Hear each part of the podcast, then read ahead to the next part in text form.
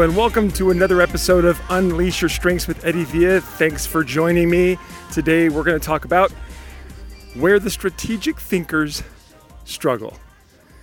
And in this episode, the reason why I'm bringing this up is because right now, you know, I'm, I'm actually out and I'm using my strategic thinking strengths. This is something that this is something that I do on a daily basis, and I know strategic thinkers because I'm one of them. And it's not about it's not about being a genius. It's not about being super smart. It just it's about being a person who is just like hungers for information more than anything in the world. It's not about being smart, all right? And it's not about being the, the, the, fastest thinker in the, in the room. In fact, in some ways, strategic thinkers can be a little bit slower than most people, in some ways, or at least can appear slower. we'll get to that. But in the many, in, in the purpose that I'm bringing this up is because I want those of you who have at least three or four, or maybe even five or more strategic strategic thinking strengths in your top ten of your Gallup Strengths Report. We're going to talk about where you struggle because I want to help because I have figured out some pretty cool secrets that have made the difference for me uh, as a strategic thinker. So let's get into this. Um, first off, uh, for those of you who are listening to my show and you provided those five star ratings and reviews, thank you. It means a lot to me. and I, I honestly am I'm not sure if I should go back and start reading those out loud into the you know into this show and kind of give you some feedback, but I, I just want you to know that they mean something to me, and uh, maybe I will. Uh, but for now, I just want to encourage you to keep them coming. It means a lot to me when you do that. Uh, all right, so let's talk about this. First off, uh, so you understand my strengths report and how this applies to me. Um, when, remember, I remember when when Gallup and these all these strengths things was first introduced to me, I totally rejected it. I have to be real honest. Uh, I have to be fully transparent on this. So I'm, you know, I'm, I'm, my wife and I we're leaders, or you know, we're pretty big leaders with a very uh, power uh, popular company right now, in, in network marketing, and we got invited along with everybody else in the company to take this assessment with Gallup and to to get all these strengths thing. And I I think I've talked about this before, but I'm just going to reiterate it here again. But they were just like, okay, well, you know, we want you to take this assessment and we want to find your top five strengths. And I'm like, holy cow, are you serious? Like, how many of these personality tests do I need to take? You know, there's Enneagram, there's, there's, uh, uh, oh, my wife is super into energy numbers, right? One, two, three, and four. And, and there's, uh, uh, oh my gosh, there's color, um, color personalities. And then there's another guy who wrote a book. Oh my gosh, I can't remember his name off the top of my head. The Four Color Personalities for MLM. And actually, that book was kind of good. I really liked that book. But, uh, and then, uh, oh my gosh, what else? Oh, if you're a squiggle or a, or a square or a triangle or a circle, you know, or whatever shapes, you know what I mean? It's just like, it's this endless barrage of personality assessments. Oh, yeah, the Myers Briggs stuff, right? And I get it, and I, I totally get it. I mean, the truth is that I believe the reason why we get into these things is because we want to know who we are so bad. But never in my life have I ever been introduced to something that actually helped me do things. You know, I'm, I don't even have a lot of executing strengths in my top 10. I have two. Maybe that is a lot. You know, focus and arranger. But, and I've never really been a big, uh, you know, producer constantly, like always being obsessed with lists or anything. I'm, I'm not obsessed with lists, although I do make them occasionally. Um, it's just like you know, like I I don't understand what's the whole point of of knowing who I am if I don't know how to use it. So if you're listening to my show, all I do, it's all I do is help people understand how to take this assessment and use it to actually do something with it. Because it made me crazy that I was being asked to do this. But, you know, we were big leaders. I wouldn't say the biggest. We're not the biggest leaders. We don't make millions of dollars a month or anything. But we, you know, we're up there and, and we're definitely in high profile because we do a lot on social media and then here I am with a podcast. You know, it's like I kind of have to represent the company too because I really do love this company that I work with. But the bottom line is that um, it has to be of value to me. And so I was like, all right, fine. I'll just I'll take the assessment. I'll look at it and it'll do what it always does. It'll just tell me what's great about me or who I am and then I'll walk away going, "Well, that was worthless." And it did. I'll be honest. I took the assessment. I'm like, "Well, duh." Those are my strengths: strategic, uh, activator, futuristic, woo, and self-assurance. I'm like, "All right, that's fine. Whatever." you know, I was a little, I was happy when I saw Woo in there. I'm like, oh yeah, that's totally me. but that was it. Like, what do I do with that? You know, I kind of felt like I already was doing things that are me. And uh, so I said, fine, I'll just take this thing and I'll, when we go to our next big event, which is coming up, it was called Leadership, we'll, um, we'll, we'll see what this means. And they spent the entire event talking about this and I gotta say, man, while we're out there and we're watching these people on stage talking about it, and the biggest message I got from was, from this was, we're not going to ever talk to people about focusing on the weaknesses. My eyes, my eyes, like my, my eyebrows raised. I was like, all right, I like that. I like that a lot. And they, they drew this picture of a star, and I, and I totally dug this. So imagine a star, right? It's got five points Okay, you hear where I'm going? And they said that if, in order to be a star, right, we're going to emphasize the five points or top five strengths, if you will, right? And then the lowest points of the star that, that are closest to the center, we're going to keep those near the center. And to me, now looking back on it, I'm like, that's your bottom five strengths, right? In other words, we're going to focus on what's great about you and not on what's not great about you. And holy cow, did I love that. I love that so much that while I was there, I pulled out my phone and dropped the 30 or 40 bucks or whatever extra, and I opened up my full 34 report and I wanted to know everything. I fell in love. I fell in love because I started to see how I could use this to do things. I became obsessed, as you know, you're listening to the show, you understand. I became obsessed, and then I started to see that it was helping me. I was able to do things more in my authentic self. And when it comes to strategic thinking, this is my secondary. I have three strategic thinking strengths in my top 10 five influencing strengths, and two executing. So, what that means is I love to do everything in a way that honors my desire to move people forward and think, create, and learn. That's what that means. It's secondary, but it's still there. It's important. Futuristic, okay, is my highest one. Learners, my number six. Um, well, wait, wait, how weird. Why is my brain struggling to remember the third? I'm not editing the show. I don't do that. I'm trying to remember why can I not remember my third strategic thinking strength? Oh, strategic is my number one. Duh. Okay. I don't know why that struck. I struggled with that. that was weird. So my number one strength is strategic. My number three is futuristic. My number six is learner. Okay, so if you just put those three together, strategic, futuristic, learner. Picking the best, like so basically what that means is I'm really good at seeing multiple different ways to do things pick the best one, all right, and choose it. It, it happens in my head. And then being inspired by the future, so being inspired by where that that direction is going to take me, right? And then learner, I will gather information and improve who I am along the way. That's what this show is about. Oh my gosh, like that's that's totally me. So, what that tells me is that I do best when I wake up in the morning and I consider all the different ways that I want to accomplish my goals today, I pick the best one. I get inspired and fired up by it.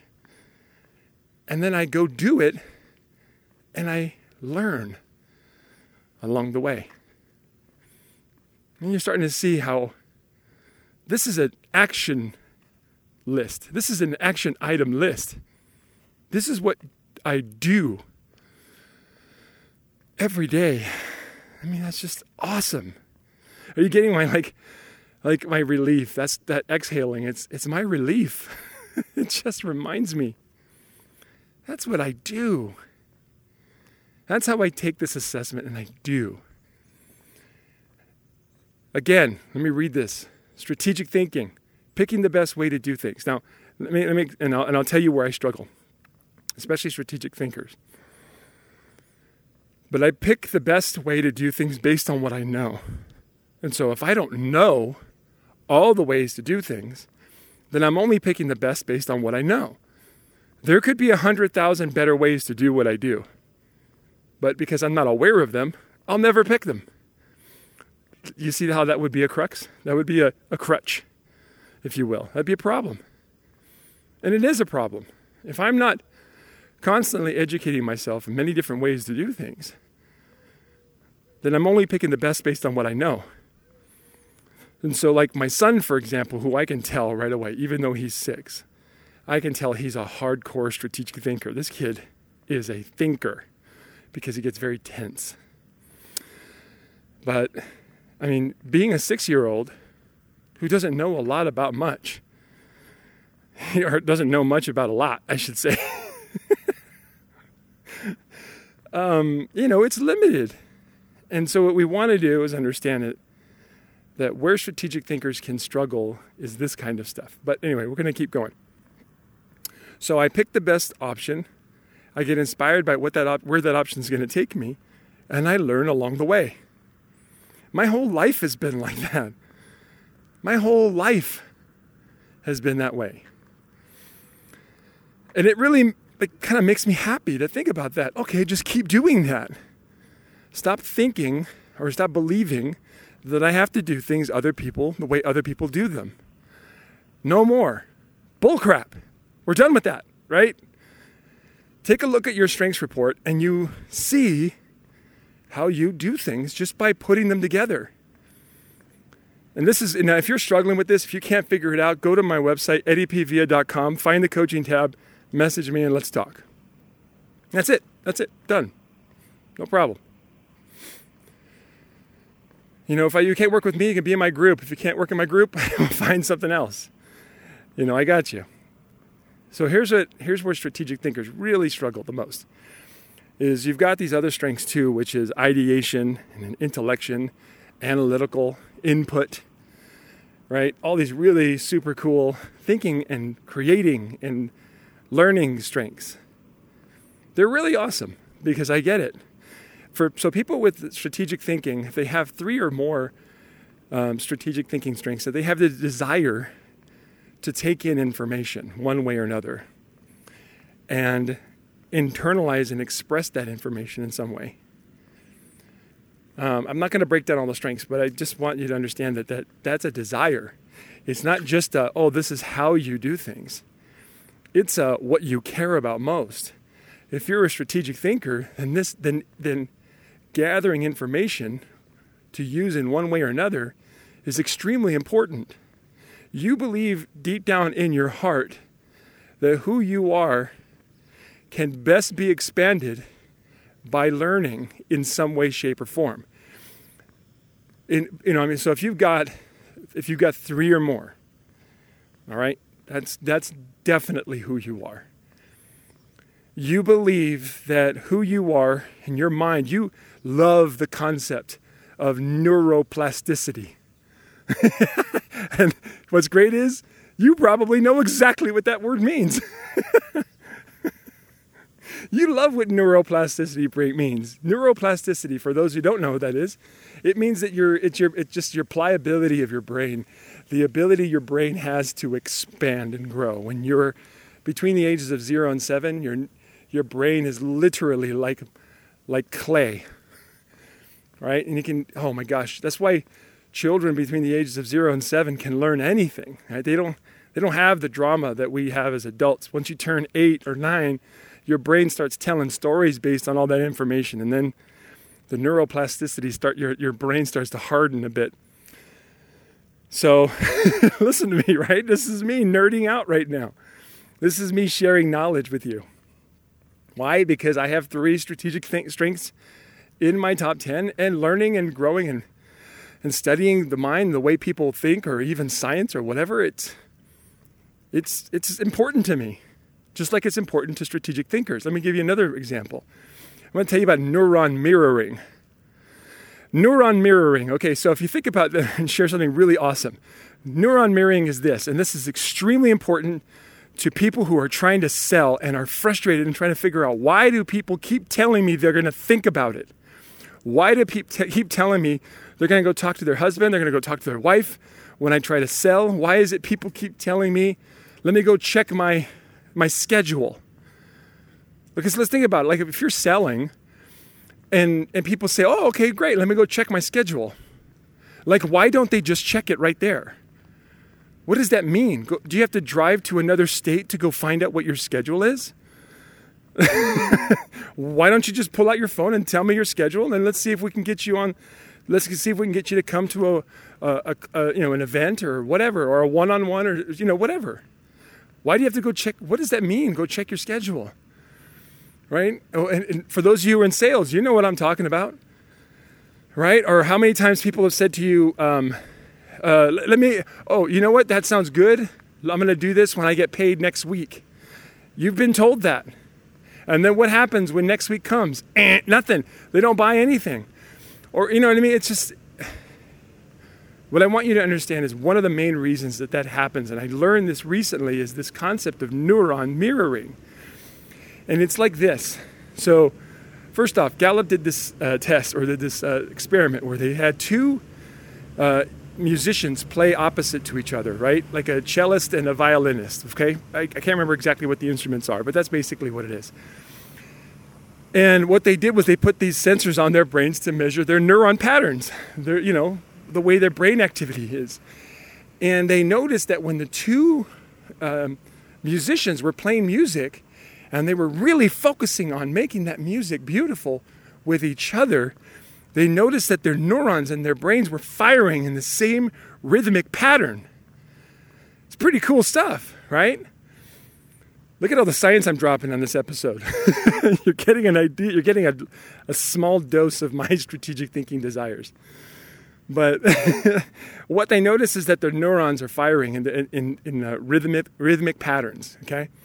Now, the truth is that we do this all the time. Whenever you're sitting and you're having a conversation with somebody, and you're really focusing, like you're really trying to pay attention, you know.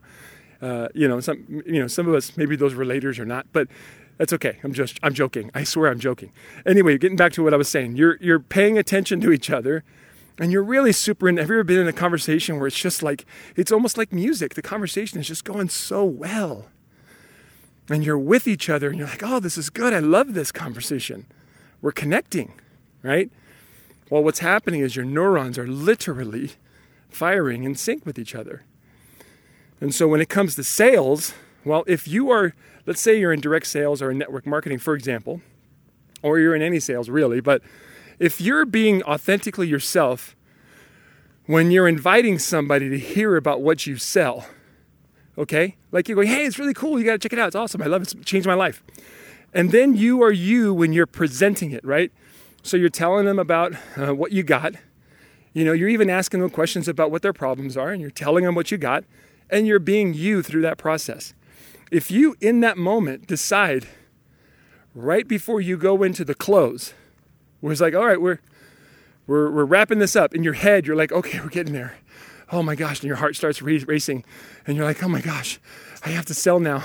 I have to sell. What do I do? What do I do? And in that moment, you bail on who you are and you try to regurgitate what someone else does when they sell. You try to be something you're not. You try to say something that you heard. Maybe you're in an office where you work with sales and other people and you've heard some other big shot say this cool sales technique. Oh my lord, have I seen some bad ones. I've worked with some bad ones. I've been that bad one. Okay? I've been there, done that. I have said the stupidest, weirdest things when I believed, oh, my gosh, I'm just thinking about this right now. I have said the stupidest, dumbest things to close a sale. and all because I bailed on who I was. I honestly believed that who I was was not enough. and so when we do that, our neurons shift. Our brain shifts. It puts out a different vibe. And that person who we've been talking to feels it and they no longer can go with you in that in that rhythm, that music you were playing to each with each other. They can't roll with you. They get confused. They get weirded out. Your uncomfort with who you are becomes obvious. Your discomfort. Uncomfort? That's a word. Does that make sense?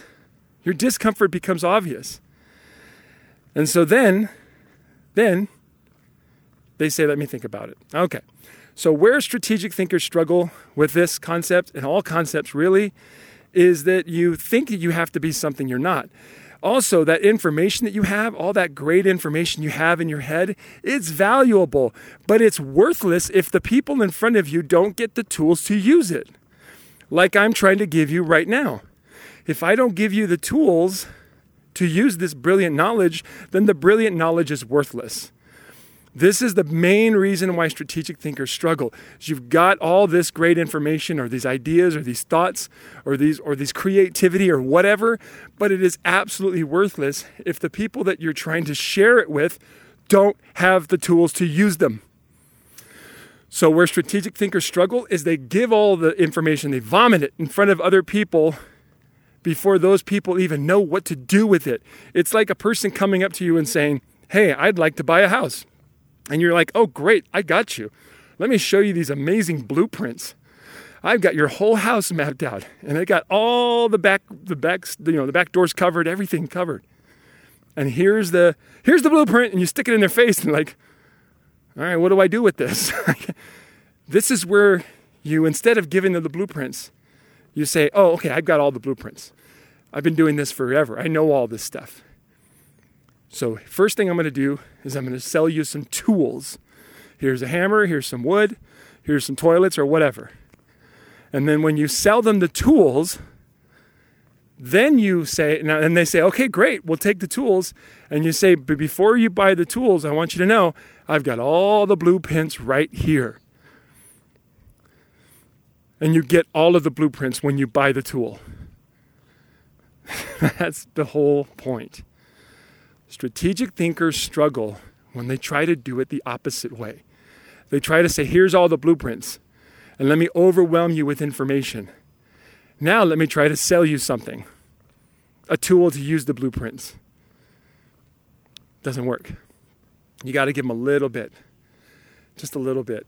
Give them a little bit of the blueprints. Give them some of the basics of the blueprints and tell them there's more after they buy the tools. Does that make sense?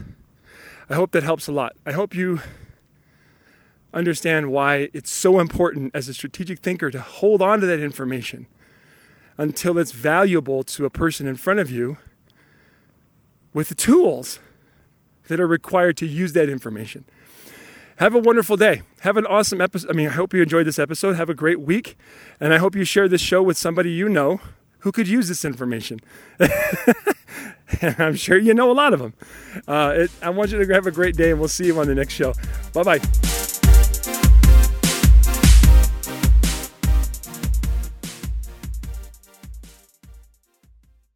This episode is brought to you by LaunchPod Media.